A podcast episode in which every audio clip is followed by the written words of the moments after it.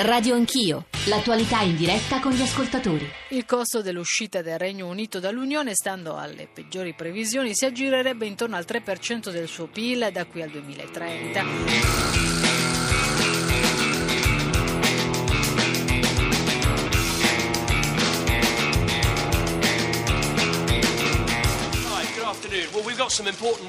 Buona giornata. Mi batterò per gli interessi della Gran Bretagna. Se otterremo un buon accordo accetterò, ma non accetterò mai un accordo che non risponda alle nostre necessità. Ritengo che buona volontà e duro lavoro porteranno a un'intesa conforme alle nostre priorità. Ci sono degli aspetti da chiarire, ma in generale un'attitudine positiva. Creeremo le condizioni perché la Gran Bretagna resti nell'Unione Europea. Credo che un accordo ci sarà, lo vedremo prossimi, nelle prossime ore, ma credo che sia ragionevole immaginare un accordo che consenta al primo ministro Cameron di affrontare, e noi tutti speriamo di vincere, il referendum di, di giugno, di quando sarà. Io sono pronto a trovare dei compromessi, mi sembra che ci siano stati già dei progressi, ma mi auguro soprattutto che ci sia uno spirito che faccia avanzare l'Europa e non che la arresti. Come sapete siamo nel bel mezzo di negoziati ancora molto difficili e delicati riguardo alla questione britannica. Una cosa mi è chiarissima, questo è un summit dove o la va o la spacca. Il futuro dell'Europa non sono muri e xenofobia. L'Europa non può significare regole per qualcuno e scelte à la carte per altri. Questo è un momento davvero critico, ha detto. È cosa naturale che le posizioni diventino più dure nel momento delle decisioni, ma il rischio di una rottura è reale perché il processo è davvero molto fragile. Facciamo attenzione perché quello che si rompe non sempre si può riparare. What is broken cannot be mended. Sono le 8.39, non a caso il vertice di Bruxelles del Consiglio europeo è stato definito di cruciale importanza. Buongiorno, benvenuti a Radio Anch'io, buongiorno a Giorgio Zanchini, è stata una notte molto lunga, si è chiusa poco prima dell'alba, si ricomincerà a discutere eh, più o meno a partire dalle eh, 11. Eh, due i temi, come sapete, Brexit e la crisi dei rifugiati. In sostanza quello che si cerca di fare, si sta cercando di fare, è evitare che la Gran Bretagna se ne vada e evitare che salti eh, Schengen. Noi partiremo dal tema uscita eh, della Gran Bretagna, la cosiddetta Brexit, con diverse voci europee, poi ci concentreremo sulla crisi dei rifugiati. Avete sentito Renzi nei nostri GR eh, dire, parlare, eh, usare parole molto forti, aggressive contro il cosiddetto gruppo di Visegrad, sono i quattro paesi del centro-est Europa che si oppongono alle quote, hanno una posizione di chiusura sulla questione dei rifugiati. Ha detto potremmo pensare a eh, limitare o a smettere di dare fondi per quei paesi che non accolgono profughi e poi c'è l'altro tema, quello dello scontro con l'Austria che vuole, come sapete, introdurre quote alle domande di asilo, ha ripristinato i controlli alle frontiere, noi avremo tra l'altro tra gli ospiti il presidente eh, della provincia di Bolzano, ma insomma avremo tante voci anche stamane. E il bisogno come ogni mattina del vostro aiuto, delle vostre domande, delle vostre riflessioni, delle vostre critiche anche. 335 699 2940 349 per i vostri sms, per i vostri whatsapp inclusi i whatsapp audio e poi radio anch'io chioccioarai.it per i messaggi di posta elettronica e poi l'account Twitter che è Radio Anch'io. Anzitutto la cronaca con Bruno Ruffolo, nostro corrispondente a Bruxelles. Bruno. Allora, buongiorno. Eh, intanto vi do le notizie sull'ordine del giorno perché eh, è arrivata adesso la segnalazione da parte dei funzionari del Consiglio europeo che si riprende alle 11.30, ma non con una seduta plenaria di tutti i capi di Stato e di Governo, ma con degli incontri bilaterali, presumibilmente eh, concentrati sul protagonista di questa trattativa, perché la trattativa è quella per ridefinire i rapporti tra Unione Europea e Gran Bretagna, quindi presumibilmente incontri con David Cameron, premier britannico, in primo piano. Ricordiamo che mh, durante la notte, dopo una conferenza stampa che si è tenuta alle due e mezzo del mattino di Tusk e Juncker, sono continuati questi incontri. Abbiamo visto le immagini, abbiamo visto le foto di un eh, incontro a tre, Tusk, Juncker e Cameron, quindi si è trattato sì. tutta la notte. Alle 11, poi hanno continuato a lavorare gli esperti per mettere un, su, su, carta un possibile accordo, si riprende come dicevo alle 11.30 con gli incontri bilaterali, alle 13.30 invece è previsto quello che gli spiritosi diciamo, comunicatori del Consiglio europeo hanno, hanno identificato come un pranzo inglese, pranzo all'inglese, per dire che ovviamente tutti i leader si occuperanno a pranzo, un pranzo di lavoro, della questione della Gran Bretagna. Non sappiamo a questo punto se eh, si arriverà ad un accordo, tutto in bilico perché è evidente che le questioni in ballo sono molto importanti e soprattutto molto divisive tra, all'interno dei 28. Lo sapremo alle 13.30, ma la sensazione comunque è che si debba in qualche modo arrivare ad, una, ad, un accordo, anche perché bisogna consentire, eh, dicono tutti i leader europei, di far tornare Cameron a Londra e fare campagna per il sì alla permanenza di Londra nel, nel, nel, tra i 28 nel referendum popolare che presumibilmente lo stesso Cameron oggi potrebbe convocare già per fine giugno. Bruno, è stata, una notte, sì, è stata una notte, una serata molto difficile sul fronte migranti-rifugiati. Lì ci sono state delle spaccature visibili. Sì, in modo molto inaspettato perché la cena eh, di lavoro dei leader era incentrata sull'immigrazione e tutti si aspettavano al massimo due ore di lavoro su questo per poi tornare al tema eh, Gran Bretagna e invece questa cena discussione è andata avanti per sei ore con fortissime divisioni e fortissimi scontri. Perché? Perché c'è un fatto che ha originato poi questi scontri. La decisione della, della, dell'Austria di eh, in qualche modo porre dei veri e propri ehm, limiti giornalieri sì. agli ingressi di profughi. Tutto questo viene stato giudicato dalla Commissione europea come contrario al diritto internazionale, alla Convenzione di Ginevra e su questo si è discusso a lungo. Il eh, cancelliere Feynman austriaco non ha fatto passi indietro, ha detto che questo tema eh, resta in piedi e poi in conferenza stampa sia Tusk che Juncker non hanno mancato di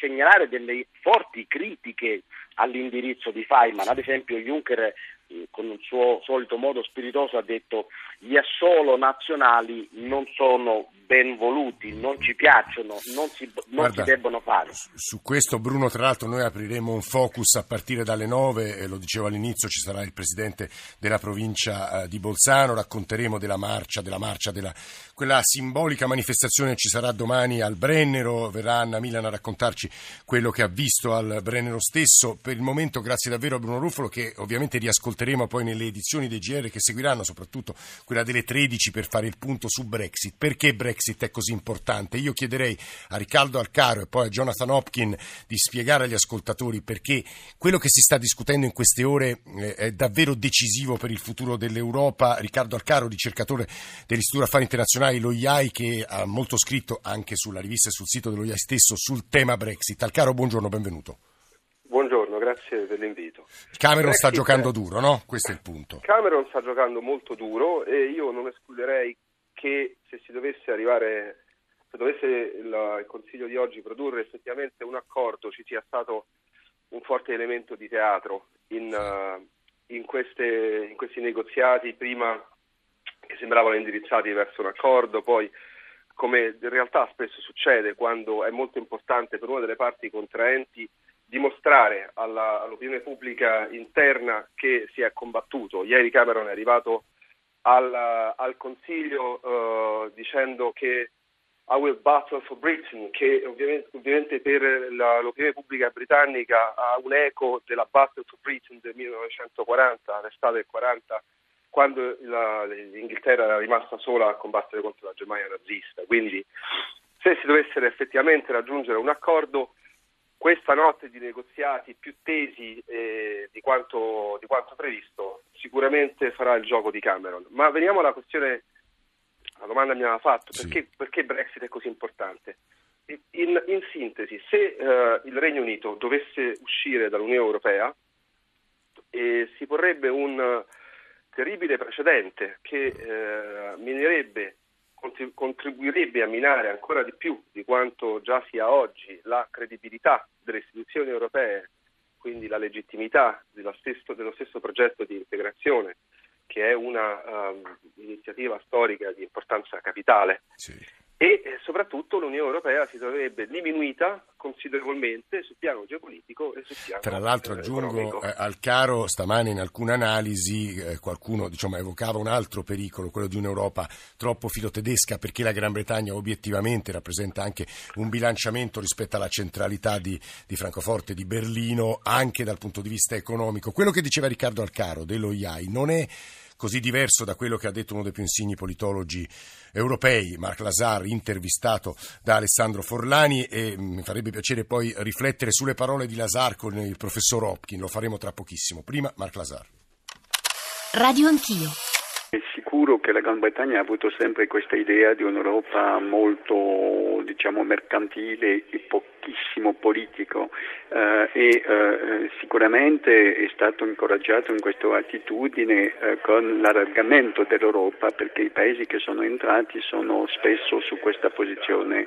Eh, quello che è successo eh, è una cosa eh, molto domestica se posso dire, cioè il fatto che all'interno del Regno Unito è cresciuto il movimento UKIP e un euroscetticismo sempre più forte e che Cameron per uscire di questa situazione ha giocato eh, questa idea del referendum che è un po' una trappola eh, per lui eh, ma anche per tutta l'Europa. Tanto che appunto il Presidente del Consiglio ha detto o la va o la spacca, ecco che effetto le fa sentire un'affermazione così forte? Questo è un momento sicuramente teatrale, quasi drammatico, sicuramente eh, questa fase cerca di mettere sotto pressione eh, gli inglesi dicendo avete il futuro dell'Europa nelle vostre mani, però è sicuramente un momento storico che viviamo perché se eh, Cameron non ottiene quello che vuole eh, sicuramente potremo avere un referendum che eh, si terminerebbe con la vittoria eh, dei partigiani del rifiuto dell'Europa e l'uscita della Gran Bretagna dall'Europa avrebbe effetti disastrosi su tutto il resto dell'Unione Europea. Perché poi tutti gli altri potrebbero dire allora anch'io chiedo qualche cosa se non me ne vado? Eh, assolutamente, questa sarebbe una prima conseguenza. L'altra conseguenza interna al Regno Unito perché la Scozia potrebbe invece cercare di avere la sua indipendenza per eh, ritornare eh, eh nell'Europa e sicuramente avremo eh, un momento di tensione fortissima e questa volta forse di crisi storica. Eh, abbiamo creato eh, una moneta unica senza governo economico, abbiamo creato una circolazione della gente all'interno dello spazio Schengen ma senza controlli di flussi esterni, abbiamo una potenza politica mh, vera nel mondo ma non abbiamo una politica estera e neanche una politica militare, abbiamo creato un mercato unico ma non abbiamo politica fiscale e sociale eh, comune, quindi adesso si devono prendere decisioni, se no c'è veramente un rischio di disaggregazione dell'Unione Europea. Jonathan Hopkin era Mark Lazar, insegna politiche comparate, eh, comparative politics alla London School of Economics, ha scritto La Gran Bretagna di Cameron. Professor Hopkin, buongiorno, benvenuto. In una sua intervista stamane a venire lei usa delle parole severe anche nei confronti della Gran Bretagna, dicendo sta esasperando l'Europa, l'Europa forse è stanca di questo continuo tira e molla con i britannici. Professore. Beh, sicuramente, ehm, solo che allo stesso tempo l'Unione Europea in piena crisi non può permettersi di perdere un pezzo così grosso, diciamo, quindi eh, Cameron ha sicuramente qualche carta da giocare eh, a questo punto di vista. C'è un ascoltatore che poco fa, professore, ci ha chiesto spiegateci bene perché la Gran Bretagna vuole o vorrebbe uscire dall'Europa. Ma non è così chiaro che vogliamo uscire. Certamente c'è una fetta di opinione pubblica che è sempre stata ostile all'Europa che magari vede l'Unione Europea non come una collaborazione fra paesi sovrani, ma come un'imposizione di altri paesi contro di noi. Eh, viene visto così perché la storia del paese è un po' una storia di, di, un impero, di aver combattuto due guerre contro il paese più forte dell'Unione Europea, la Germania, e quindi c'è un certo nazionalismo che è abbastanza ostile all'idea dell'Unione Europea.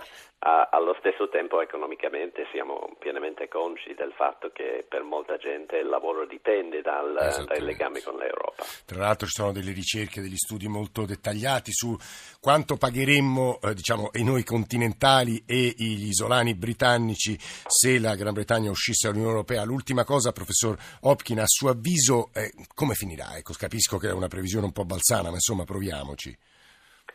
Ma è molto difficile. Io non vedo perché gli altri paesi dovrebbero cedere tanto solo per un unico paese, tra l'altro un paese difficile che ha sempre reso complicate le, le relazioni fra, fra, i paesi in Europa.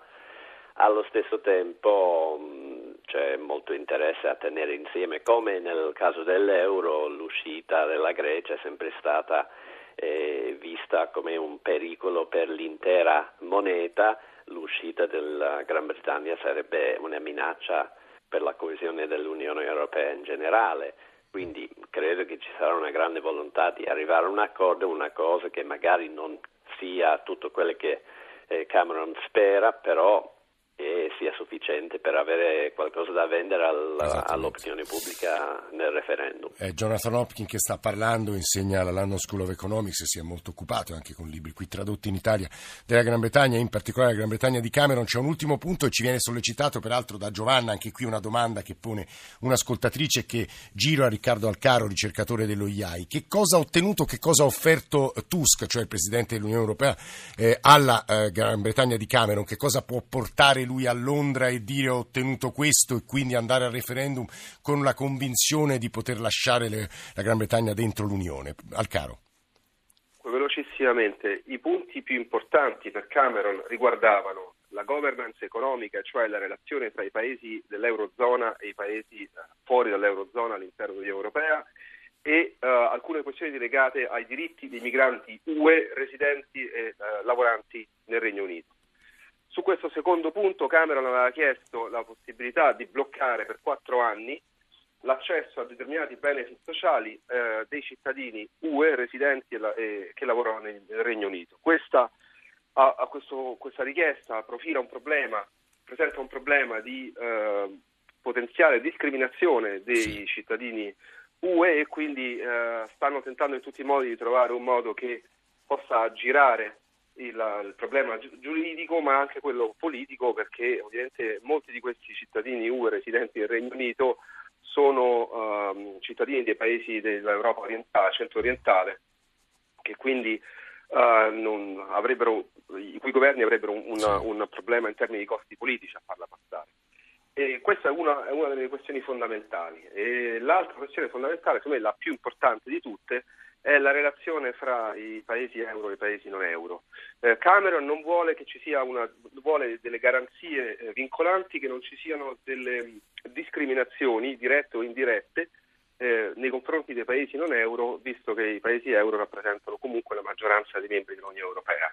Questo è un principio giusto in teoria, e, anzi giusto anche in pratica, ma che eh, tradotto in dettagli potrebbe, questo è il vero rischio, risultare in un potere di blocco da parte del Regno Unito o del Regno Unito di altri eh, stati che stanno fuori dalla zona, euro, dalla zona euro delle decisioni prese dalla zona euro stessa. Uh, un altro problema collegato a questo è quello che eh, vedrebbe, diciamo, è quello relativo alla uh, regolamentazione delle della City di Londra. Esatto, questo è un nodo importantissimo, lo dico agli ascoltatori, ma lo sanno. Questo sì. è un nodo importantissimo e su questo io non credo, non credo sinceramente che i paesi dell'Eurozona siano veramente disposti a cedere, perché si tratterebbe di creare due corsie, due ambiti di applicazione di regole diverse con tutto un problema di eh, diciamo così, costituzionalità, se effettivamente il diritto europeo lo concede o meno, io credo che questa sarebbe una questione che dovrebbe anche finire alla Corte europea di giustizia. Questo... Comunque, due sistemi di regole in cui quelli della City potrebbero essere avvantaggiati. Avrete... Ovviamente non è una Avrete capito dalle parole di Hopkin e di Alcaro quanto delicato e difficile sia il negoziato di queste ore. Tra poche ore capiremo come è andato a finire. Ringrazio entrambi, devo dire gli ascoltatori molto stavano scrivendo con le loro posizioni sull'Inghilterra, adesso sulla Gran Bretagna. Noi tra, adesso parleremo di rifugiati, altro tema di grande scontro. Il GR poi torniamo assieme.